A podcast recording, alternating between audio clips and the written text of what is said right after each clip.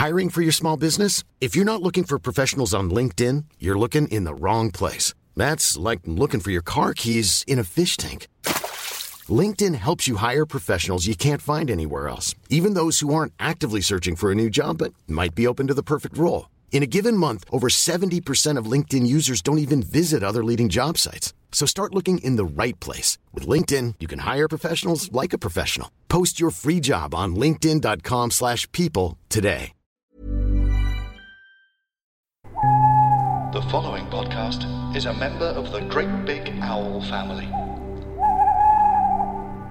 This will certainly have an adult theme and might well contain strong scenes of sex or violence, which could be quite graphic. It may also contain some very explicit language, which will frequently mean sexual swear words.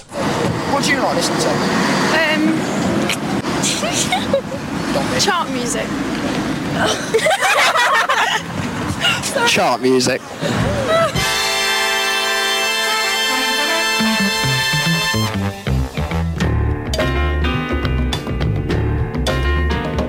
It's still Thursday night, it's still Top of the Pops, it's still December the 17th, 1987, I'm still Al Needham, there's still Sarah B and David Stubbs, and this is still Chart Music. Hey up, you pop-crazed youngsters, we are now into the final part, the final furlong, if you will, of this particular episode of Top of the Pops, and I've got to say, me ducks, it's picked up a bit, hasn't it? It has a bit, yeah. Non-committal noises. It couldn't really pick down anymore, could it? It certainly couldn't. Let us cut the chit and the chat and let us plunge headlong into the final part of this episode. Take it away, Pop World of 1987. Here's the highest new entry on the chart this week at number 19 in our LA studio. On Top of the Pops, Belinda Carlisle.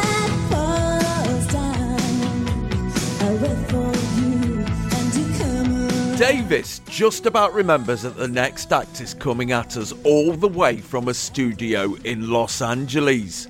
It's Heaven is a Place on Earth by Belinda Carlisle. Born in Los Angeles in 1958, Belinda Carlisle began her musical career in 1977 as a drummer with the LA punk band Germs under the name of Dottie Danger, although she was forced to leave the group without ever playing live with them after a bout of glandular fever. In 1978, she helped to form the Go-Go's, and by 1980 they supported Madness and The Specials on their US tours, which helped them land a deal with Stiff Records in the UK. But while their debut LP Beauty and the Beat got to number one for 6 weeks in the US album charts in 1981, they got nowhere near the UK top 40, with their only placing on their first go around being Our Lips Are Sealed, which got to number 47 in June of 1982. When the band split up in 1985, Carlisle went solo and had immediate success in the USA, but it wouldn't be until this single came out that she made a dent on the UK chart. This is the lead-off single from her new LP, Heaven on Earth, and it soared 24 places this week from number 43 to number 19. And we're being treated to a recording of her performance on Top of the Pops USA, an hour-long show which has been running on CBS on Friday nights for the past 2 months, features performances from their studio and the BBC One, and is co-hosted by Nia Peoples, a former cast member of Fame who appeared in the video for Raspberry Beret, and Gary Davis, who didn't. We need to talk a bit about Top of the Pops USA, don't we, me ducks? Because there's an episode or two floating about on the internet, and it's massively disconcerting, isn't it? Yeah, it's all wrong. It's all wrong.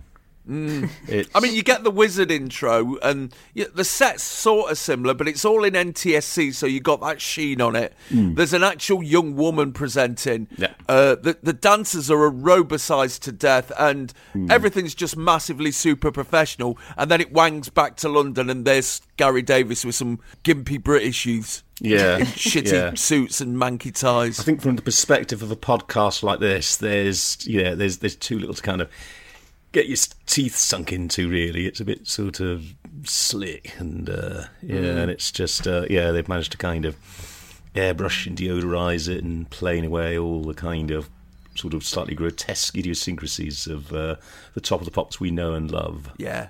Gary Davis was the regular presenter on the Top of the Pops USA. Oh, that must have caused ructions at Radio One. Oh, yeah. But, I mean, who else are they going to have? I can't see Mike Smith doing this. It's such a fun... I definitely can't see Simon Bates doing it. Can you imagine Americans sat at home being fucking assailed by the sight of Simon Bates? Yeah, it's like they picked the most presentable child to kind of shove out to the front when the important people turn up, you know. Yes. But, I mean, I think Gary Davis was like, oh, brilliant, an American career beckons, and then it didn't. No. Poor Gary. It's a bit of a shame. Maybe Gary Davis could have possibly carried it off because there's a certain sort of nondescriptness about him. But, you know, Batesy or people like that, I mean, it's like Alan Partridge making it in America. I mean, they'd be too far away. The idea of being thousands of miles away from the nearest motorway service station, I just think they'd find the whole atmosphere alienating. They'd feel lost in it. They'd crave, you know, Twixes and Marmites and things like that. And, the thing is, like, their shit just wouldn't wash in America, would it? This kind of... The sort of bumbling, foffling, oily British bollocks just would not wash there. It's like, what are you guys doing? No. Like, you realise we're on television right now. You realise those cameras are on. I like it. I like this kind of. It is weird. There is a sort of uncanny valley vibe about it, where it's like, oh my god, it's like looking into a parallel universe where Top of the Pops isn't the kind of.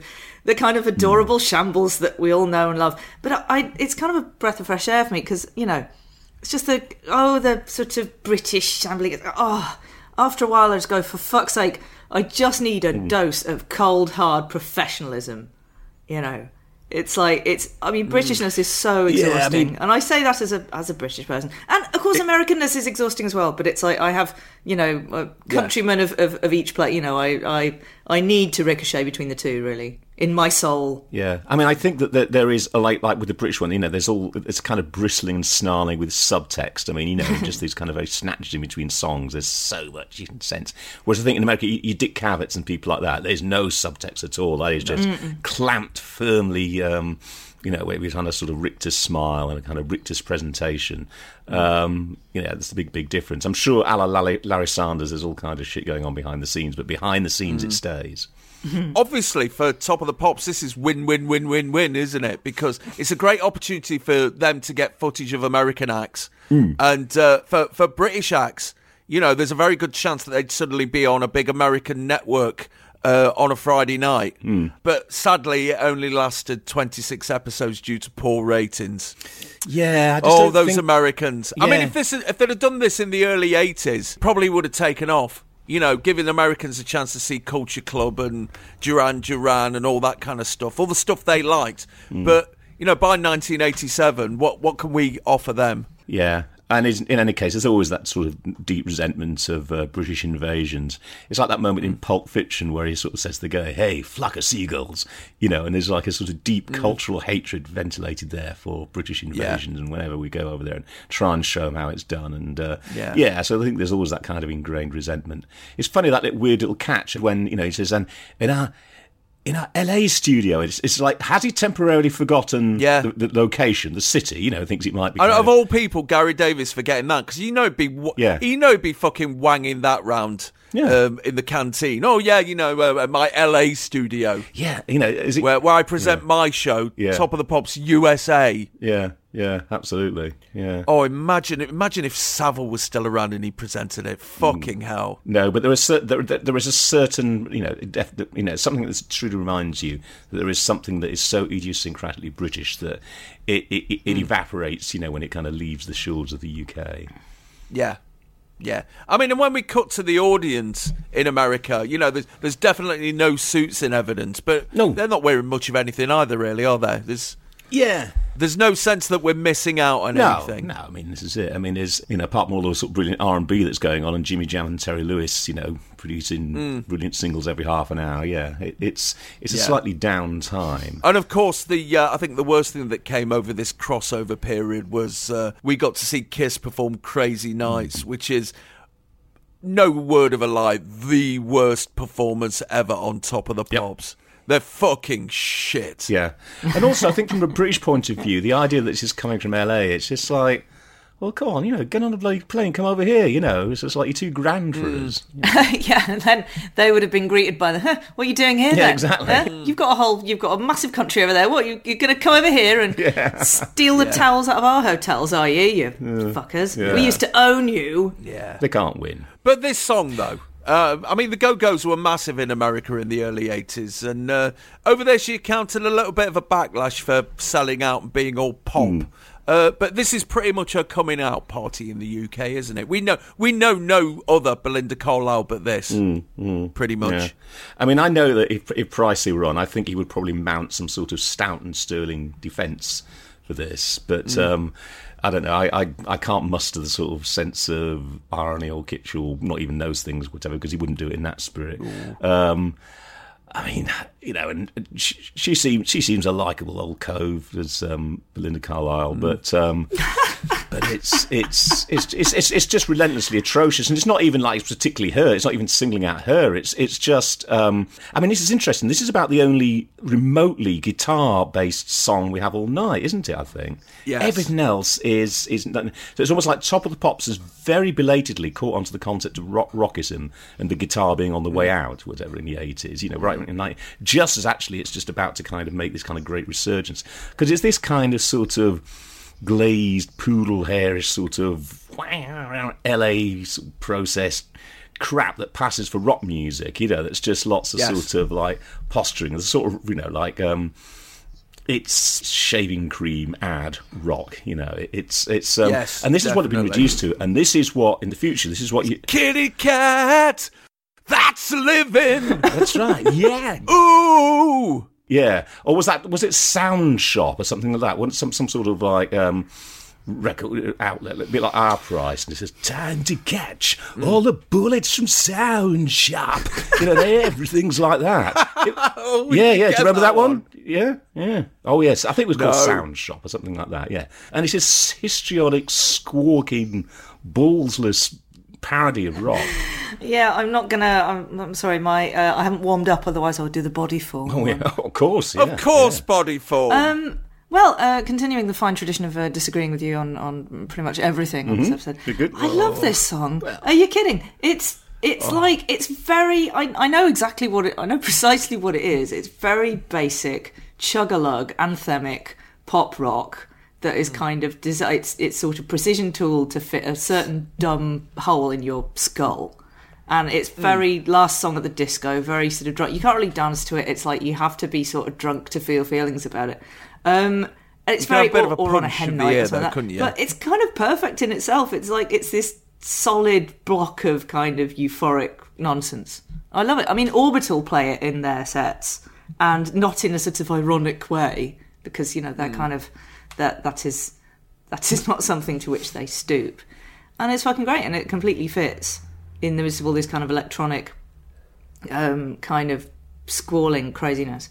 It's interesting that I haven't seen evidence for this, but apparently this song is featured in Black Mirror and also The Handmaid's Tale. So I find this interesting that there's some producers have seen in it or heard in it the kind of note of dystopian.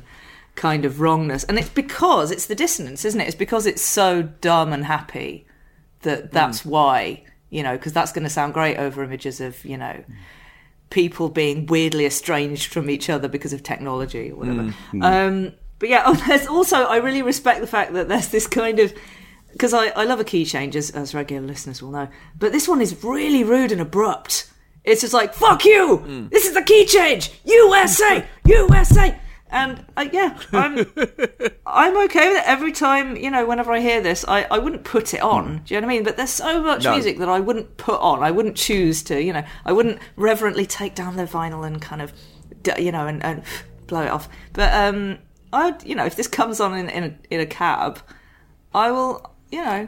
I'll feel a surge of... Punch the roof in. Yeah. Which is where it will come on. Yeah, it's fucking great. She's sort of really... She's such an adorable presence as well. Like, when she was in the Go-Go's, she had that very... I love how the Go-Go's sound exactly like their name. It's always really pleasing when somebody... There's a sort of very all-American thing, but with a slight undercurrent of something a bit more spiky, you know. And she just looks very, very wholesome and sweet, and she's got that sort of Priscilla Presley thing about her. and which apparently, according to an extremely oleaginous Neil McCormick review from this year, she's 61 now and seems to just be overjoyed to be performing. She's always sort of skipping about and grinning like a little girl, which is very endearing. And I think this this whole performance is very, like I said, it's such a kind of the whiplash that you get from seeing something like the Pogues, you know, and then this, which is so all the guitar, you know, there's several, probably more guitarists than there are guitar parts.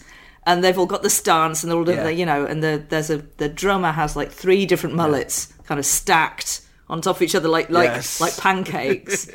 And it's just like, oh look, the Americans have turned up. Yeah. And I'm not saying that that's better than the Pogues, of course it isn't, but it's just there's a delight in the contrast of how of that complete other end of things, you know. She's got a little black suit on with massive shoulder pads, obviously, it's 1987, and a big sort of cabbagey buttonhole. So even Belinda's got a suit on as well. Belinda got a suit on. She's, you know, because she's flipping her hair, she's doing the hair flip back and forth with her lovely brandy snap hair. Yeah, she's dressed like a secretary at a wedding. And little heels. Yeah, she's got a suit on. She's, you know, she's on brand. And, of course, she sings like, you know, she sings but like she a... She looks better in it than... Oh, yeah, else. Obviously, yeah. As I'm sure Neil McCormick agreed at great length, but I didn't read the whole thing because, you know how when things fade out when you've on the Telegraph and you haven't paid for it, it's like, I'm not paying to listen to Neil McCormick ooze about Belinda Carlisle and how she doesn't look any different to how she did when she was 19, you know. But, yeah, I mean, she does sing. She's got that very distinctive, slightly annoying voice that she does. It's kind of like a sexy goat sitting on an old washing machine. But, again... I'm fine with it. I don't know. I'm just, I give up trying to break down why it is that I'm okay with things. I just am, okay? Let me live. I think all of those observations are correct, actually. It's just that when I hear it, it makes me sad and angry. And, you know, I think it's shy and all that. But I think actually all those observations. Interesting thing about the suit, actually, we talked a lot about the suit, is that we're in this kind of pre-ladders and pre-loaded era, actually. And it's women, you know, like Belinda Carlisle is clearly very beautiful or whatever, but there's no sense in which, you know, the way that she dresses, you know, in the kind of suit, it sort of defies, you know, objectification or whatever. I'm sure that Annie Lennox, whatever, was doing the same sort of thing at the same time. So, you know, I would at least say that. Dottie Danger's a fucking shit punk name, though, isn't it? That's proper Quincy punk. It's what Beryl the Peril would have called herself one week in 1977. Definitely. Oh, bless her. And her dad gives her the slipper with a safety pin through it at the end. God, that was weird, isn't it? Being cotton at the Beano and whatever, and Whizzer and Chips, where little 8-year-old girls were given the slipper at the end. Oof, yeah. Belinda Carlisle isn't Australian, is she? No. I've laboured for that? Long sections of my life assuming she was Australian. I think it's because she once met Andrew Muller, who wrote for Melody Maker, and he's Australian. What? And it just rubbed off on her. I mean, you know, it's possible that on that basis alone, I'm disqualified from expressing any kind of authoritative opinion on Belinda Carlisle. But I don't know, I just thought she was Australian for some reason. Have you got any Australian in you? Yeah. Anyway, you know, obviously I'm fully disabused of that now. But obviously this is the LAification of rock music. It's like Sunset stripped of all of its kind of sort of raucousness. And all nice. That's quite nice, that wasn't it? Did you have that one written down? Yeah. And basically already the forces were mustering to kind of rid the world of this scourge, you know, and you know, the early stirrings of grunge and what have you, because, you know, they were really in revolt against the whole kind of poodle hair tendency of, you know, whether it's Bon Jovi or whatever, etc., etc. You know, that's what they came to drive out. Or New Order in that one picture. Yes, indeed, yeah. So, the following week, Heaven is a Place on Earth jumped 11 places to number 8, and 3 weeks later it deposed this week's number 1, spending 2 weeks there before being usurped by I Think We're Alone Now by Tiffany, which was fucking weird because she looks like Belinda Carlisle's niece. The follow-up, I Get Weak, got to number 10 in March of 1988, and she'd have 3 more top 10 hits in the 90s and be a chart regular all the way up to 1997. I think this is the biggest achievement of Top of the Pops USA, isn't it? It gave us Belinda Carlisle at number one. Mm. Mm. Mm.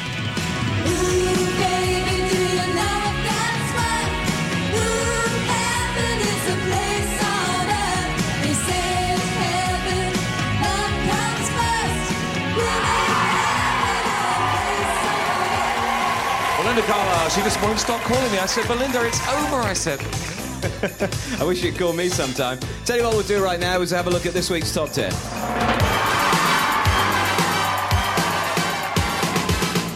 Number 10 is Jelly Bean with Elisa Fiorillo and Who Found Who. Madonna goes up 6 to 9 with A Look of Love. The Pogues and Kirsty MacColl, The Great Fairy Tale of New York, up from 19 to 8. And at 7, What Do You Want to Make Those Eyes at Me For, from Shaky. Mel and Kim, a rise for them to number 6 with their Rockin' Around the Christmas Tree. And to Power's former number 1, China In Your Hand is this week's 5. Up 5 to number 4 goes Alison Moyer with her version of Love Letters. And Michael Jackson, The Way You Make Me Feel, stands still at number 3. Standing still at 2, Rick Astley and When I Fall In Love. So that means we have a brand new number 1, and what a year it's been for this band. They were number 1 earlier in the year with a song called It's a Sin. And now with Always On My Mind, Chris Lowe and Neil Tennant, the Pet Shop Boys, are back there again at the top.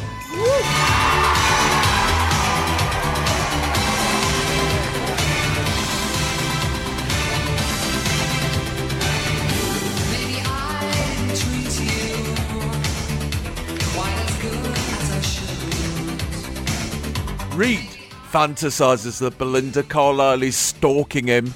Blue Tulip Belinda Carlisle, if you will. While Davis wishes that she or anybody else from the American Top of the Pops would just give him a call before they go into the top 10. They end up at the very top of the pile with Always On My Mind by the Pet Shop Boys. Formed in a hi-fi shop in Chelsea when Neil Tennant, who was working on assorted TV tie-in books for ITV, bought a Korg, and Chris Lowe, who was in a work placement with an architectural firm and had just designed a staircase for an industrial estate in Milton Keynes, said it was dead nice. The Pet Shop Boys took their title from a nickname they had given to some mutual friends who were working in a live domesticated animal emporium, and apparently not from some American lads who was shoving hamsters up their ring pieces.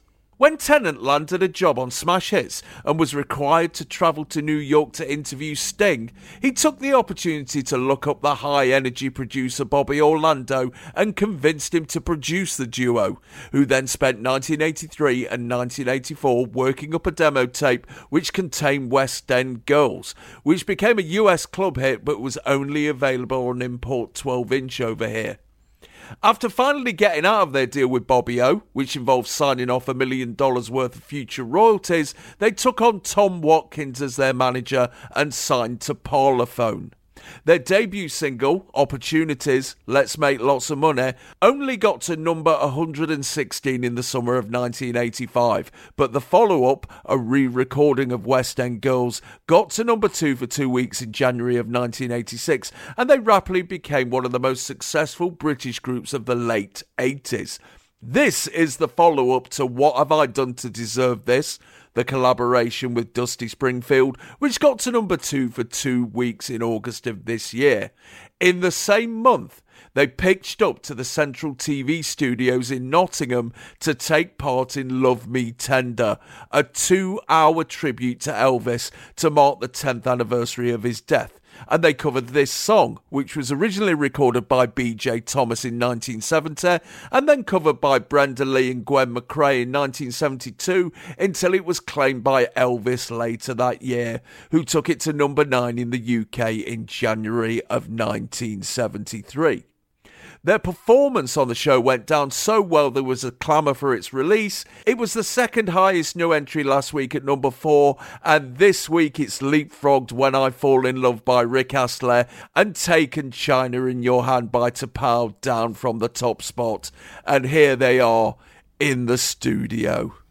Mission accomplished, Agent King Cole. Yes. Thank you for your service. That Love Me Tender special, that was fucking weird, that was. It's amazing. Mm. I had a look at a few performances, including Meatloaf doing Jailhouse Rock. Yeah. Fucking hell. God bless Meatloaf. Honestly, because you know that he cares. He cares so much, and he gives it loads, and then some more. It's just, I once cruelly described him as Mick Jagger in a walrus, and I am going to repent on that, but not yet. No, and why not? You know, I'm going to feel really bad when he dies. I'm going to feel so bad.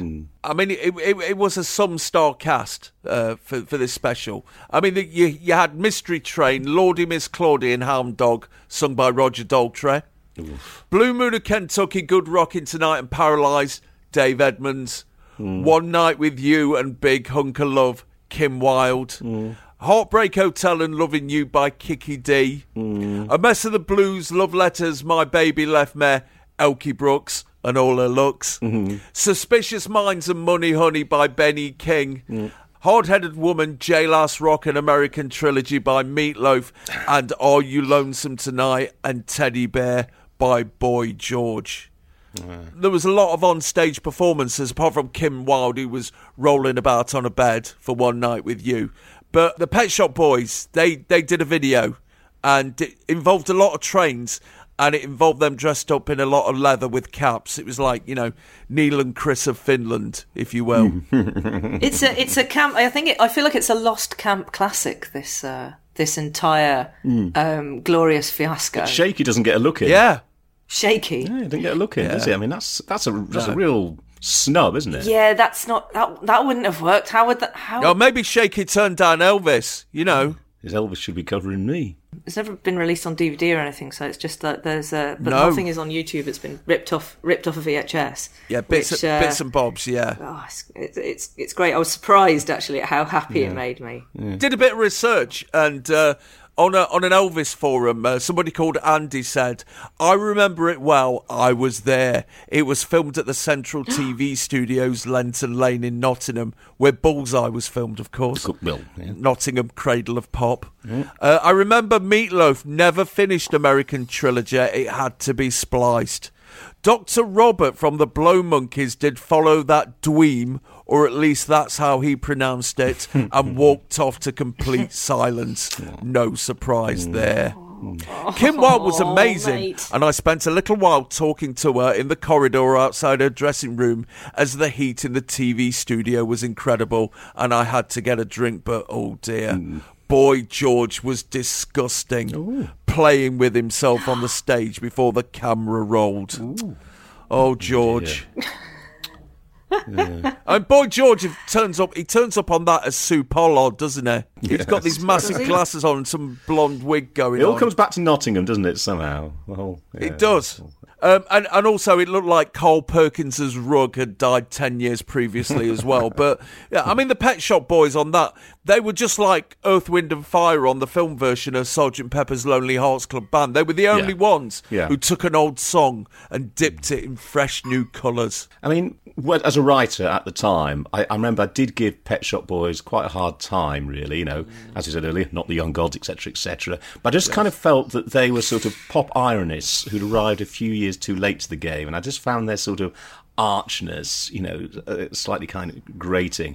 But now, as I approach middle age, I'm beginning to, you know, I can recognise retrospectively their merits, definitely. I mean, what you've got with you know, with Neil and Chris, it's not so much yin and yang. I mean, a lot of these kind of duos were yin and yang, weren't they? Like in Sparks, whatever, or Suicide, Soft Cell, and all that. And here you've just got yin and yin, haven't you? Because they're both, you know, pretty much in that kind of sort of deadpan demeanour. And it's strange, you know, it's almost like there's something Smiths-esque about them as well, in the way that they kind of, you know, they're sort of more distant delivery in the context of things like Top of the Pops, but doing it in the kind of, in the idiom of the time, in the sort of dance idiom of the era or whatever. So they're sort of dead central from that point of view. Yeah. So that I like. At the time, I would probably have disdained it, but no, retrospectively, I can see it was a good thing. I fucking hated this when it came out, because we were in Elvis house, and it was my mum and dad's song. Yeah, my dad was a lorry driver right through the 70s. Yeah, so I didn't see a lot of him, and he didn't see a lot of me mum. And he was a really quiet bloke as well, and you know, it was just their song, you know. Yeah. And it got played at his funeral as well, along with The Wonder of You. I was a bit upset about that. I think they should have knocked out The Wonder of You and put in Tutti Frutti, which was my dad's favourite song ever.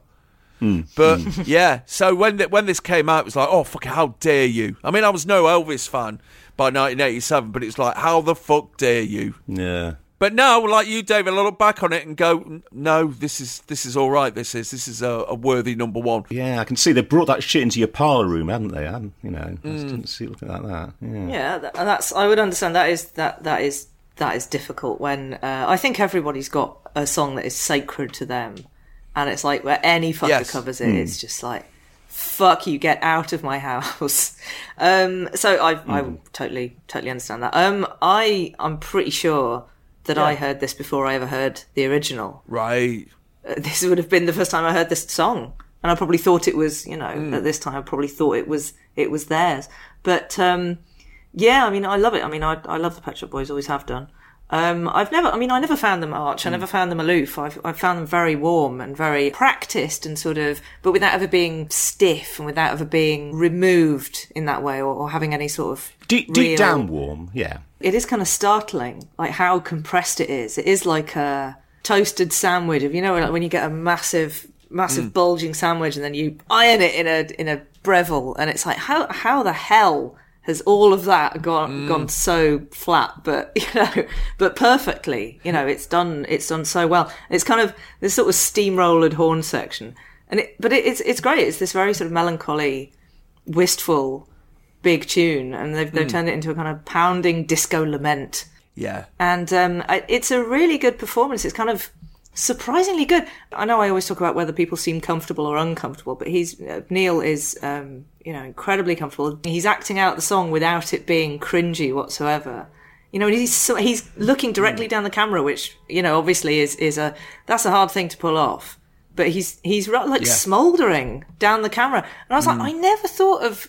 He's so unassuming that it's almost a bit odd. But I never realised he's got actually Neil, lovely eyes you got there. He's kind of given it. He's really working it, and I was like. How interesting! I don't remember him being this much of a pop star in this way. There's all these little rueful expressions and kind of sighing and sort of shaking his head and then doing a little smirk and kind of falling out of character and going back into it again. And at one point he bops himself in the head like, oh, little things I should have said and done. Bop with the heel of his hand, and it's just really charming. Yeah. And of course Chris there behind him, just in a bobble hat and a sweater, just kind of. Doing what he does. I mean, it's funny. Like he's kind of like Gromit out of Wallace and Gromit, isn't he? He's just very sturdy and reliable and totally deadpan. Covering Elvis songs, this was beginning to. People were beginning to approach Elvis songs by this time. We were only a couple of years removed from "Suspicious Minds" by Fine Young Cannibals. Oh. Sorry.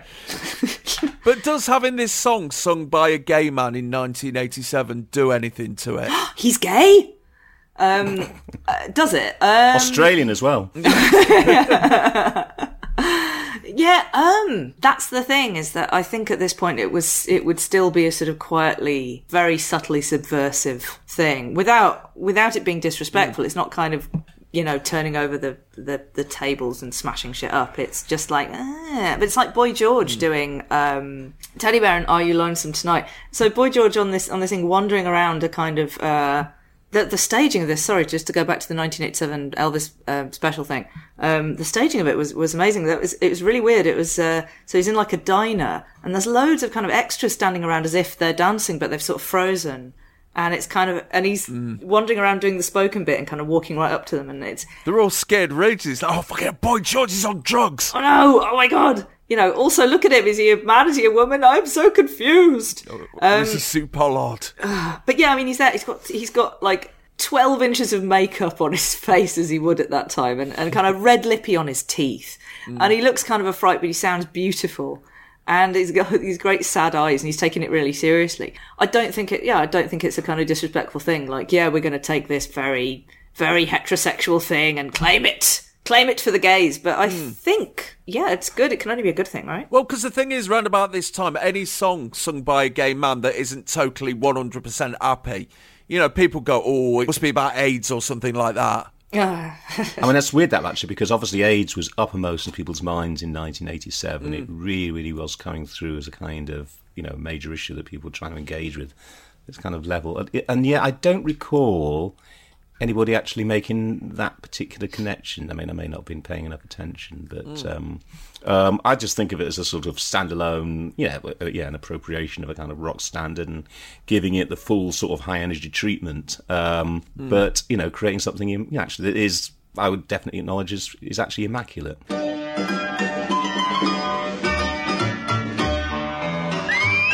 Hello there. Hello, ladies and gentlemen. Quickly, we haven't got long. Please listen to the all-new Angelos and Barry podcast. It's a funny one. Oh, my God, it's hilarious. There's so much muck in it.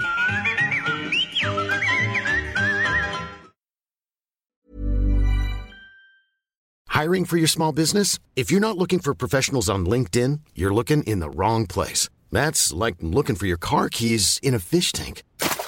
LinkedIn helps you hire professionals you can't find anywhere else, even those who aren't actively searching for a new job but might be open to the perfect role. In a given month, over 70% of LinkedIn users don't even visit other leading job sites. So start looking in the right place. With LinkedIn, you can hire professionals like a professional. Post your free job on linkedin.com/people today. The secret to visibly firmer, summer-ready skin is here. Osea's #1 best-selling Undaria Algae Body Oil. Clinically proven to instantly improve skin elasticity and transform dull, dry skin to silky, soft, and unbelievably glowing. Rich yet never greasy, Undaria Algae Body Oil is formulated with sustainably sourced seaweed to help replenish the skin's moisture barrier and 7 nourishing active botanical oils for results you can see and feel all over. The best part? It's signature scent. A blend of freshly squeezed grapefruit, cypress, and mango mandarin transports you to sun-kissed summer days. This all-natural scent is unforgettable. Everything Osea makes is clean, vegan, cruelty-free, and climate-neutral certified, so you never have to choose between your values and your best skin. Get healthy, glowing skin for summer with clean, vegan skincare from Osea. Get 10% off your first order site-wide with code GLOW at OseaMalibu.com. That's OSEAMalibu.com, code GLOW. So Neil Tennant's in a suit, because it's 1987. Chris Lowe, though, I mean, he looks like he's been parachuted in from 1998, doesn't he? He's got a baggy sweatshirt on with a toy robot on it and, a Benny hat with Posh Boy on the front. But I always thought of him as very, very style-conscious, Chris Lowe, and I think he would... basically definitely made, and he would have understood the cliche, the trope that with the suit was becoming, and said, I'm not having that, and, get me the bobble hat. I'm going to give the dialectical wheel of style and fashion a big spin and come up with the bobble hat. Yeah, and his kit, a keyboard setup with a green monitor on the side. That's kind of quaint by 1987, isn't it? It's a bit of a throwback. Yeah, it looks great. Yeah. We're all conversant with Commodore 64s. We've got colours on them and everything. And he's got a green screen that just spits out the word Pet Shop Boys. Like Amstrad, isn't it? Nice.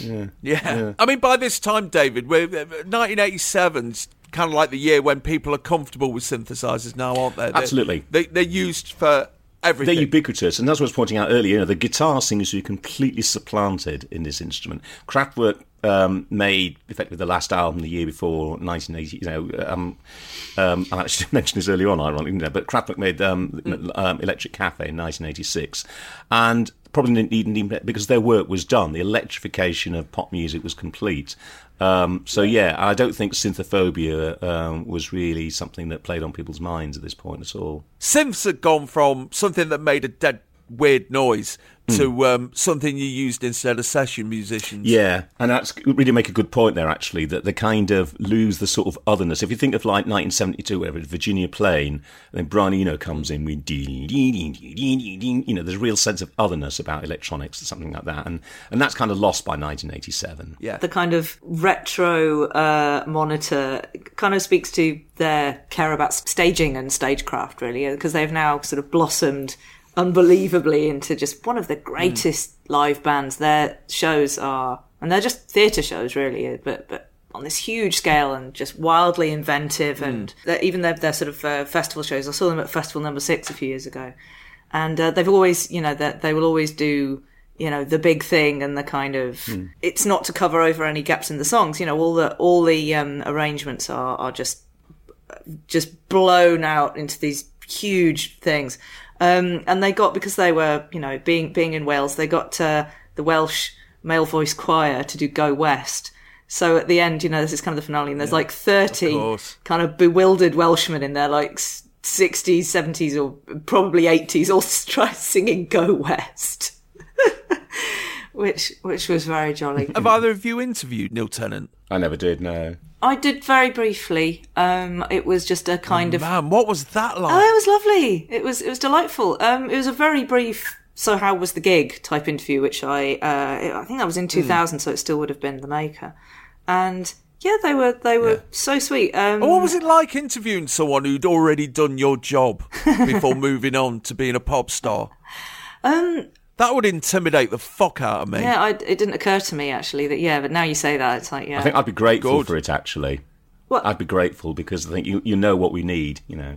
Yeah. They understand what it's like to be on the other side. Although people don't always, it's like, you know, every arsehole who honks at a learner driver was once themselves a learner driver.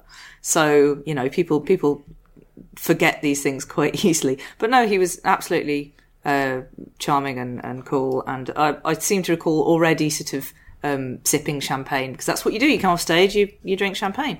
And you know, of course. But Chris didn't really say anything, but I've got to say he is just a beam of sunlight, and he's just he's got this huge grin. He's got like a massive head-splitting grin, which is like, 'cause he just makes him look like a different person. Right. Like you can't believe that face kind of divides itself into that. You know, given that he never smiles on stage, which somehow just makes it even better. Like, I know now what he looks like when he smiles. That made it all worthwhile. So, yeah, it was like literally a really quick sort of 3 minutes, 5 minutes or something. I would really have liked to have interviewed them properly, because I think they're intelligent musicians who have a lot to say about things. So, You Were Always On My Mind would claim the Christmas #1 spot, and they'd stay there for 4 weeks in total before giving way to Heaven Is a Place on Earth by Belinda Carlisle. It would be the last non-Christmassy Christmas #1 for 3 years, because we got Mistletoe and Wine, Do They Know It's Christmas, and then Saviour's Day. Ugh. After knocking back demands to release the LP track King's Cross, a song which predicted the Tube Fire in November, for charity, they followed it up with Heart, which got to #1 for 3 weeks in April of 1988, which would be their last #1 single in the UK. Oh, by the way, the BBC countered... that August by broadcasting the Elvis Comeback Special, which unbelievably was the first time it had ever been shown on British television. That's fucking insane, isn't it? Wow. It was 68, wasn't it, first came out? Yeah. Well, it was like that with the James Bond films, you know. They weren't... Things like Doctor No, which came out, 1962, whatever it was, that didn't appear on TV until 1974, 75, that sort of time. Ugh.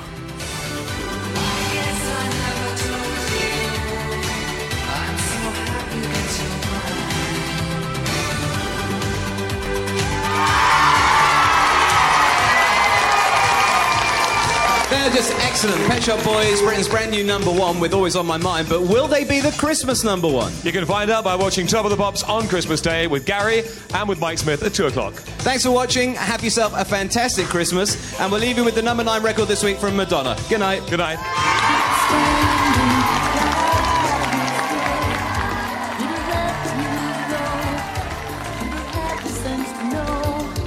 Like a train you'd come, and I'd lose my place.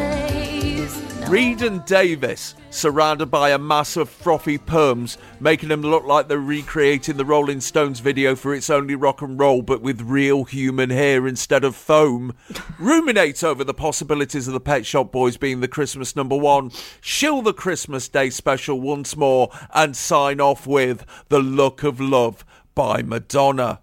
We've discussed Madonna so many fucking times on Chart Music, Jesus. And here she is with her 19th single in 3 years. Mm. It's the follow-up to Causing a Commotion, which got to number 4 in September of this year, and is her third release from the soundtrack to Who's That Girl, which also featured tracks by Club Nouveau, Coty Munde and Scritti Polite. The film has already been released in the UK and has died on its arse, losing $10 million at the box office. But Madonna doesn't give a toss because she's raked it back and more in her recent world tour of the same name. So we're being treated to a big long advert for the film with the assistance of her co-star Griffin Dunn and a cougar called Murray. And it's up 6 places this week from number 15 to number 9. Mm. Well, yeah. At least she's not wearing a suit, I suppose. I love Madonna as well, you know, but don't remember this at all, and it's partly because it's not very memorable. I never saw the film, and I'm a big fan of Desperately Seeking Susan. I think it's great. And the thing is, you can tell even from the clips in this video that. I mean, kind of famously, the thing with Desperately Seeking Susan is that Madonna just kind of played Madonna and it worked. She's just this kind of dirty hustler. Yes. Here, I think, I mean, it is known that she just really wanted to be taken seriously as an actress, and she tried too hard, and you can see it. She just looks a bit awkward, and it's this sort of kind of zany throwback screwball kind of comedy, and you can see even from these bits that it just kind of doesn't, it just doesn't work, and she's not right in it, and... I feel kind of bad for Griffin Dunn, who is really good, a really kind of underrated actor who was in American Werewolf in London. He's the guy that buys it quite early on and then comes back and makes a nuisance of himself. Yeah. In an alternate universe, you know, he's basically Tom Cruise, and Tom Cruise is just some mad bastard who follows Scientology. So you can just see that, you know, money was spent on the wrong things in the wrong ways, and Madonna kind of couldn't quite bring it. Hopefully she's realised by now that she's not really an actress. She's a pop star. She's a great pop star. But, you know, not everyone can do all of the things. And I think this proves it. Although, yeah, like I said, it's not like this is even a good song either. But she has an embarrassment of good songs. So, you know, one or two missteps are forgivable. In the 80s, Madonna's forgettable songs are always the slow ones, aren't they? Yeah. It's weird. It doesn't have a tune, which you need in a pop song, really. This kind of it helps, pop songs 101. It's kind of striking for dark atmospherics and mood, but it misses that mark. So, Yeah. I mean, this film came out 3 months ago and has already disappeared from the cinemas of the UK. I mean, that week you could have gone out to see Crocodile Dundee, A Nightmare on Elm Street, Bigfoot and the Hendersons, The Witches of Eastwick, Santa Claus the Movie, The Rescuers, Dirty Dancing, White Flesh is Weak, and Talk Dirty to Me. Wow. So, you know, why don't we have some clips from those films to this music? That'd be good. Yeah. I think song-wise with this, it's almost like they've taken the same tea bag that they brewed Who's That Girl with and sort of seem to get another cup out of it, basically. Yes. I mean, it's very much, very sort of... in that respect, but this is Why's That Girl? Yeah. Why's that girl fucking doing this? Yeah, I mean, it's amazing. She really was kind of box office anathema at this time. I mean, there's multiple attempts, especially also when she was with Sean Penn. I agree with Sarah. Desperately Seeking Susan is great. Box office arsenic. But I suppose box office arse. But then if there was the infamous Shanghai Surprise, which with her and Sean Penn, and I'm just looking at one or two of the reviews at the time. The Lexington Herald Leader called it a turkey. Ooh. This film is bad. The acting is terrible. The hackneyed screenplay traffics in stereotype and yuck jokes, and the point is non-existent. And then, of course, Who's That Girl, which was from this year in the Schenectady Gazette. Schenectady. Ah, okay, thank you. Anyway, the correspondent from the Gazette felt that Who's That Girl is not simply an awful film, it is positively unbearable. It's a movie without a head or a brain, a picture of such crass stupidity that it can't even make you angry. Instead, it numbs you to death with its moronic platitudes, its pretensions to comedy. It's a vanity project which is so amateurishly produced and conceived that it makes you want to cringe in shame. And then in 1989 there was Bloodhounds of Broadway, which was, I think, based on the short stories of Damon Runyon, which is excellent source material. And it's just a two-word review, shit sandwich. Actually, there isn't really, there's not even that. Actually, it just says, produced on a budget of $4 million, the film grossed less than $44,000 in its limited release. Good Lord. So, yeah, it was just difficult. And I just think that was a problem with Madonna is that she had this... I think there's something kind of ruthless about her, and you saw in interviews or whatever, it's almost like lacking a dimension. And I think it's that perhaps that lack of dimensionality that like finds her out when she's, you know, on the old big screen. You know, she just didn't quite have the requisite presence. I mean, in contrast to someone like Cher, you know, who obviously starts out as a pop star, and she was a great actor, you know, and she had this kind of all-round humanity and versatility or what have you, you know, and she's able to kind of make that transition. But despite, you know, and she made quite a few films after this, did Madonna, or appeared in a few, including a James Bond, at which point you think, okay, we've got James Bond needs a reboot, you know, if you're dragging Madonna into it. And, yes. But she was really, really on the up this year. It's an interesting fact that Madonna in Britain, she made her first appearance in the UK, I think it was about, it would probably be 1983, and she just appears at Camden Palace and she does like a little 20-minute sort of set, you know, it's a showcase. No one knows who she is. Yeah. The second time she appears in the UK... after that is this year, and it's at Wembley Stadium. You know, she just does these, like you say, these massive gigs as part of a sellout. I actually reviewed her this year at Roundhay Park in Leeds. And and it was a pretty formidable gig. You know, she was top of the world. I just remember that unfortunately my Leeds kinfolk let themselves down a bit down the front because they started shouting, "Get your tits out for the lads!" No. And he was like from the stage going, "My what?" You know, genuinely couldn't make out what they were hearing. "My what? Sorry, my what? Tits out for the lads!" Oh God, Leeds represent. See, should have won a suit. That'll shut. Yeah, exactly. Yeah, yeah. They got what they asked for a few years later, though, didn't they?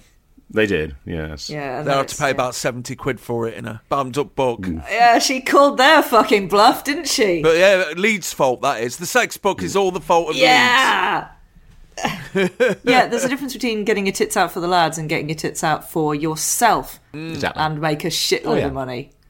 And make a fucking exhibition of yourself. And no one's better at that than Madonna. Yeah, you never got the sense that she was anything in other than complete control of, you know, her own sort of... you know, inverted commas objectification. Yeah. So anyway, this clip, we get to see Madonna kissing posters of Elvis and Marlon Brando in her cell. Then she skips out of prison. Then she hooks up with the bloke in glasses. And then they arse about in the scabbier bits of New York. And then she strokes a cougar. And then she tries to be Marilyn Monroe again. And then she eventually snogs that bloke. I mean, you know, I've not seen the film, but from this... it does look very much like shaking something wild, doesn't it? Yeah.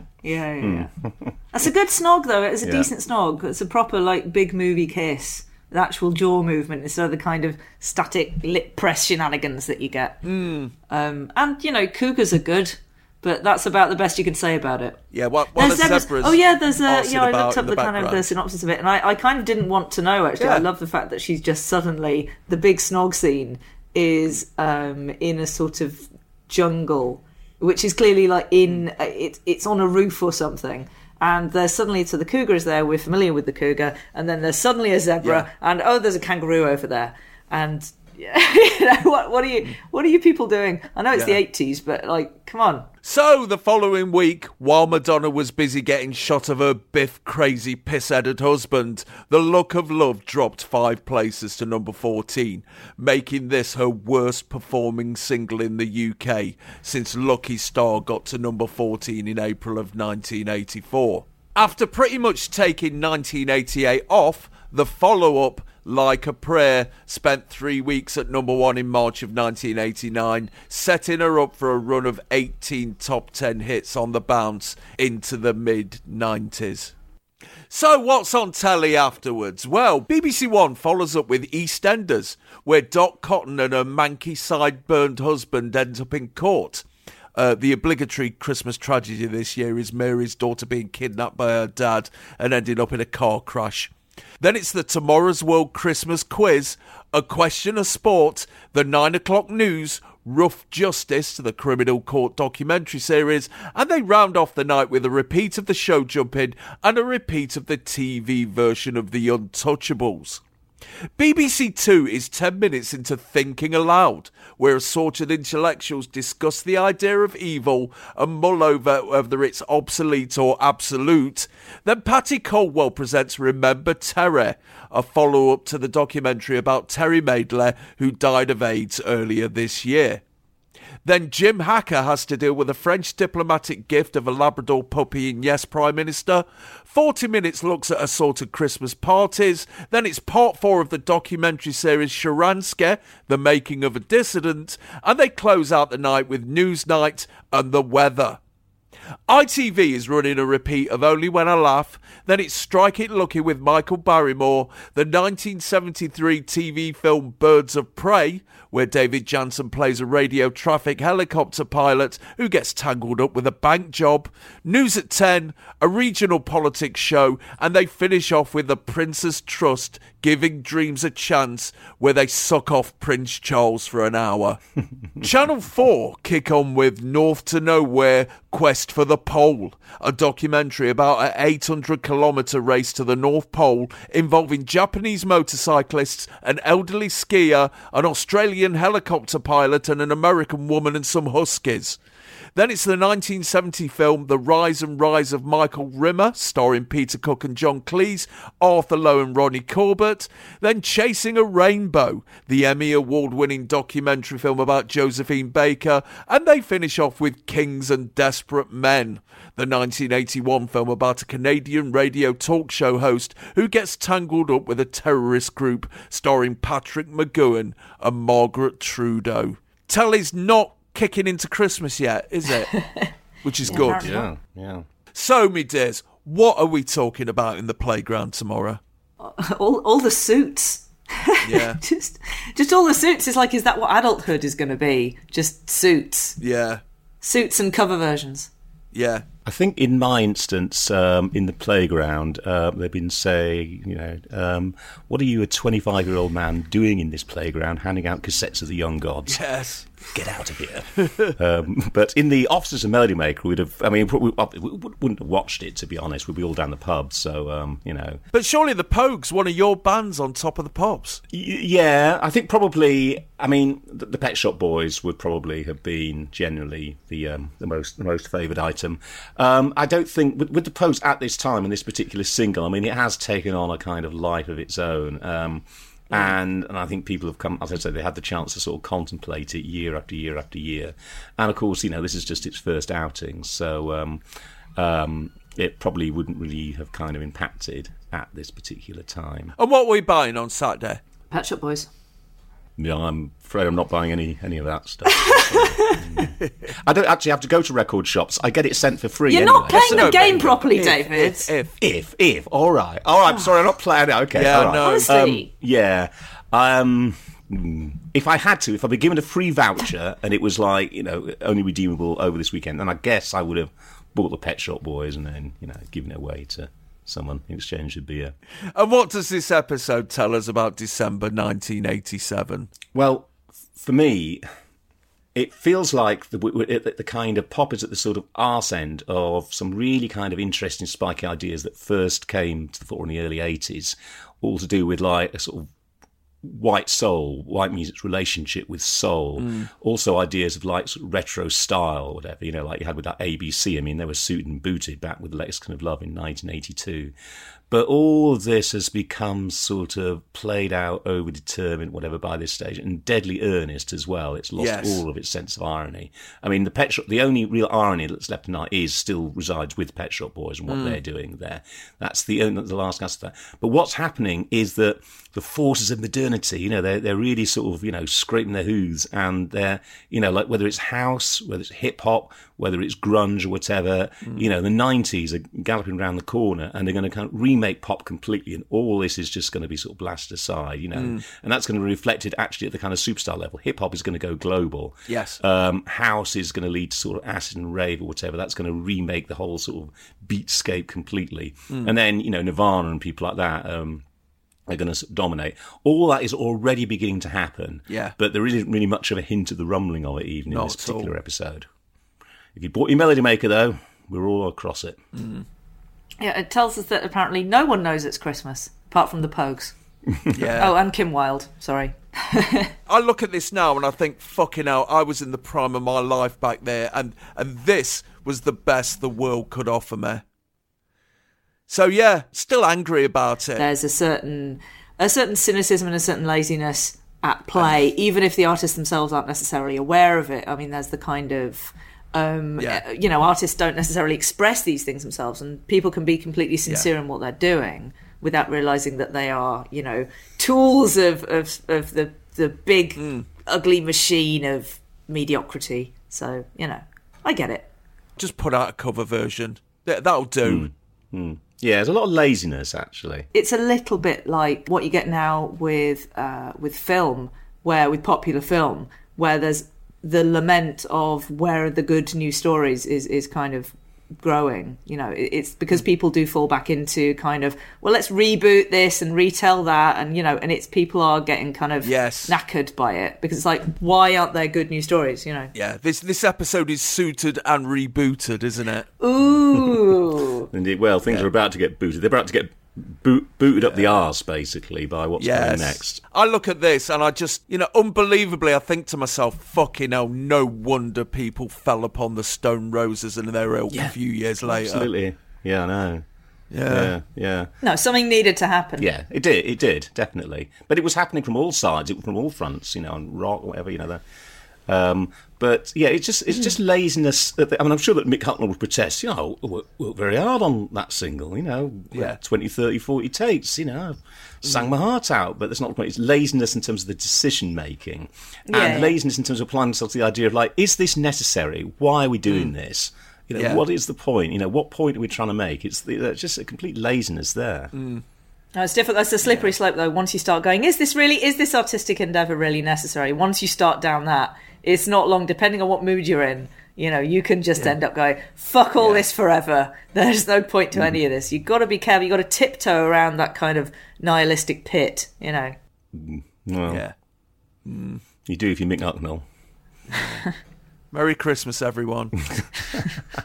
And that, me ducks, is the end of this episode of Chart Music. All that remains is the usual promotional phalange. www.chart-music.co.uk, facebook.com/chartmusicpodcast. Reach us on Twitter, chartmusictotp, money down the G-string, patreon.com/chartmusic. Thank you very much, David Stubbs. Thank you. Ta-ra, Sarah B. God bless us, everyone. My name's Al Needham, and I am not the Young Gods.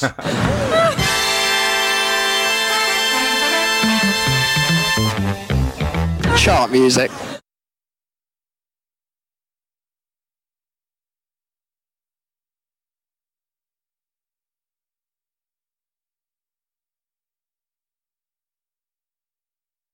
This is CBS. It's music in action on Top of the Pops with Debbie Gibson, ABC, Def Leppard, Go West, and many more. The hottest performers are coming home tonight on Top of the Pops. Michelob, so exceptionally smooth, the night belongs to Michelob. Michelob is sponsoring Top of the Pops. Friday, Top of the Pops rock legend Paul McCartney, Tiffany, The Alarm, and Roger. Then a knight in shining armor goes on a murderous rampage. Two gentlemen are dead of two very bizarre means. The Night Stalker, Friday on CBS Late Night. For the past 50 years or so, people have listened to their favorite artists on one of these, often accompanied by that familiar backing group, scratch, fluff, dust, and distortion. Now we can experience the amazing sound of this Philips invention, the CD303 compact disc player. Plugged into any system, it can play your favorite tracks in any order. Skip a track, even repeat a track. The discs are digitally recorded and played back by a laser, so there's no background noise and no distortion. The new generation Philips CD303. High five for generations to come. Philips. Sounds like we've done it again.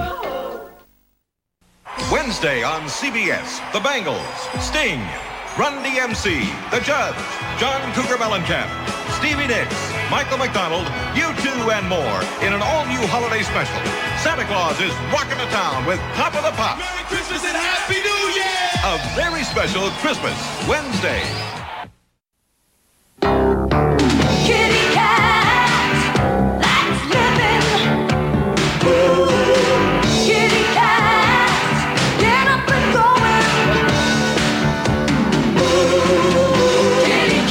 Kitty Cat Supreme, high in protein. Kitty Cat. To satisfy a cat's appetite for life.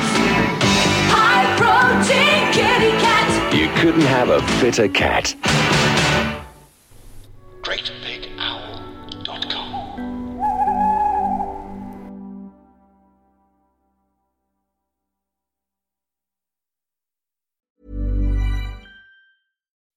When you make decisions for your company, you look for the no-brainers. If you have a lot of mailing to do, Stamps.com is the ultimate no-brainer. Use the Stamps.com mobile app to mail everything you need to keep your business running with up to 89% off USPS and UPS. Make the same no-brainer decision as over 1 million other businesses with Stamps.com. Use code PROGRAM for a special offer. That's Stamps.com, code PROGRAM.